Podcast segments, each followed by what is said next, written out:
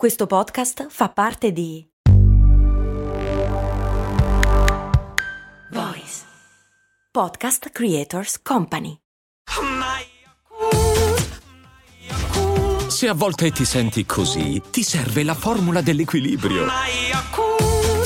Yakult Balance, 20 miliardi di probiotici LCS più la vitamina D per ossa e muscoli. Bentornati miei cari e miei care, il giovedì qui su Brandy come sapete mi piace parlarvi di un tema legato alla sostenibilità. Oggi voglio unire questo mio interesse personale con un altro tema spesso trattato in questo podcast, ovvero la vita nelle città. Oggi parliamo della figura del Chief Heat Officer e perché sta diventando così sempre più indispensabile. Scommetto che nelle menti di molti di voi alle parole Chief Hate Officer si sarà disegnato un enorme punto di domanda, ma non preoccupatevi perché andremo con ordine e cercheremo di fare luce su questa misteriosa figura. Quest'estate, eh, non ve lo devo certo dire io, è stata una delle più difficili della nostra storia. Ondate di calore incredibile, siccità e condizioni meteorologiche estreme hanno portato molti abitanti delle città a chiedersi che cosa avessero fatto di male per meritarsi tutto questo. A conseguenza di questi sintomi sempre più comuni di cambiamento climatico, sempre più città hanno deciso di istituire la figura del Chief Heat Officer Los Angeles, una delle ultime in ordine di tempo, ha nominato l'esperta in salute pubblica e ambientale Marta Segura come responsabile di creare un piano strategico per ottenere delle infrastrutture resistenti al calore e creare anche delle linee guida per diminuire la temperatura nella città. Oltre alla temperatura il problema risiede nel rischio sociale dato da queste condizioni meteorologiche.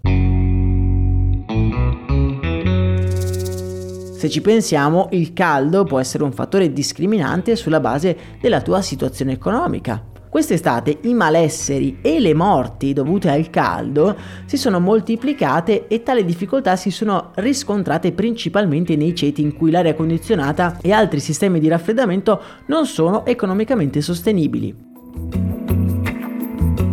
In Europa la sola Atene ha ritenuto necessario dotarsi di questa figura, una figura che quindi nel concreto analizza i dati delle ondate di calore per potenziare le infrastrutture e in particolare tutte quelle aree verdi. Aree verdi che però devono essere sostenuti da degli impianti idrici. Infatti il problema dell'acqua nella capitale greca pare essere stato risolto grazie a un antico acquedotto romano sotterraneo che viaggia un po' per tutta la città.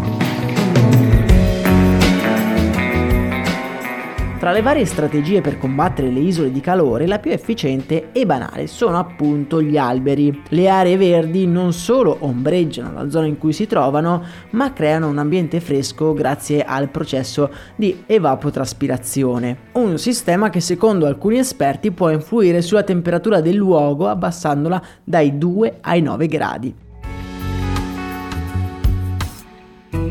Una delle problematiche delle città in cui viviamo è sicuramente l'asfalto che assorbe il 90% delle radiazioni solari durante il giorno, caldo che poi viene rilasciato quando il sole tramonta. Il Chief Heat Officer lavora proprio su questo cercando soluzioni high tech in grado di sostituire questi materiali con soluzioni meno dannose e più ecologiche. Ad Abu Dhabi si è studiato come i materiali e la conformazione degli edifici non fanno altro che concentrare il calore tra i palazzi, i quali sono delle vere e proprie fabbriche di calore, se contiamo anche tutti i condizionatori accesi. Le nostre città nel corso dei decenni sono state costruite senza pensare all'impatto che potrebbero avere i palazzi che la compongono. Ma questo ci dà molto spazio di manovra per cercare soluzioni più efficaci e salvaguardare la vita di noi stessi cittadini. È una bella sfida, diciamolo pure, ma io mi sento fiducioso. Voi che cosa ne pensate? Secondo voi la figura del Chief Heat Officer, cioè la figura che cerca delle strategie per diminuire il calore nelle città, è una figura indispensabile?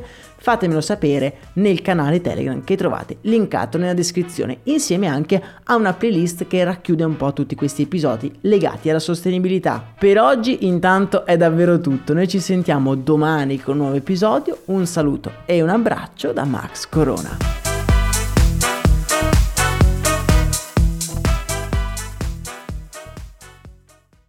E adesso un bel caffè finito.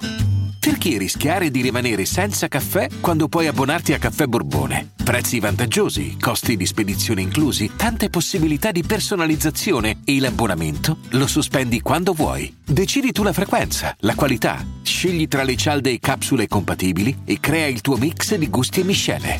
Mai più senza caffè con l'abbonamento Caffè Borbone. Tutte le info su caffèborbone.com.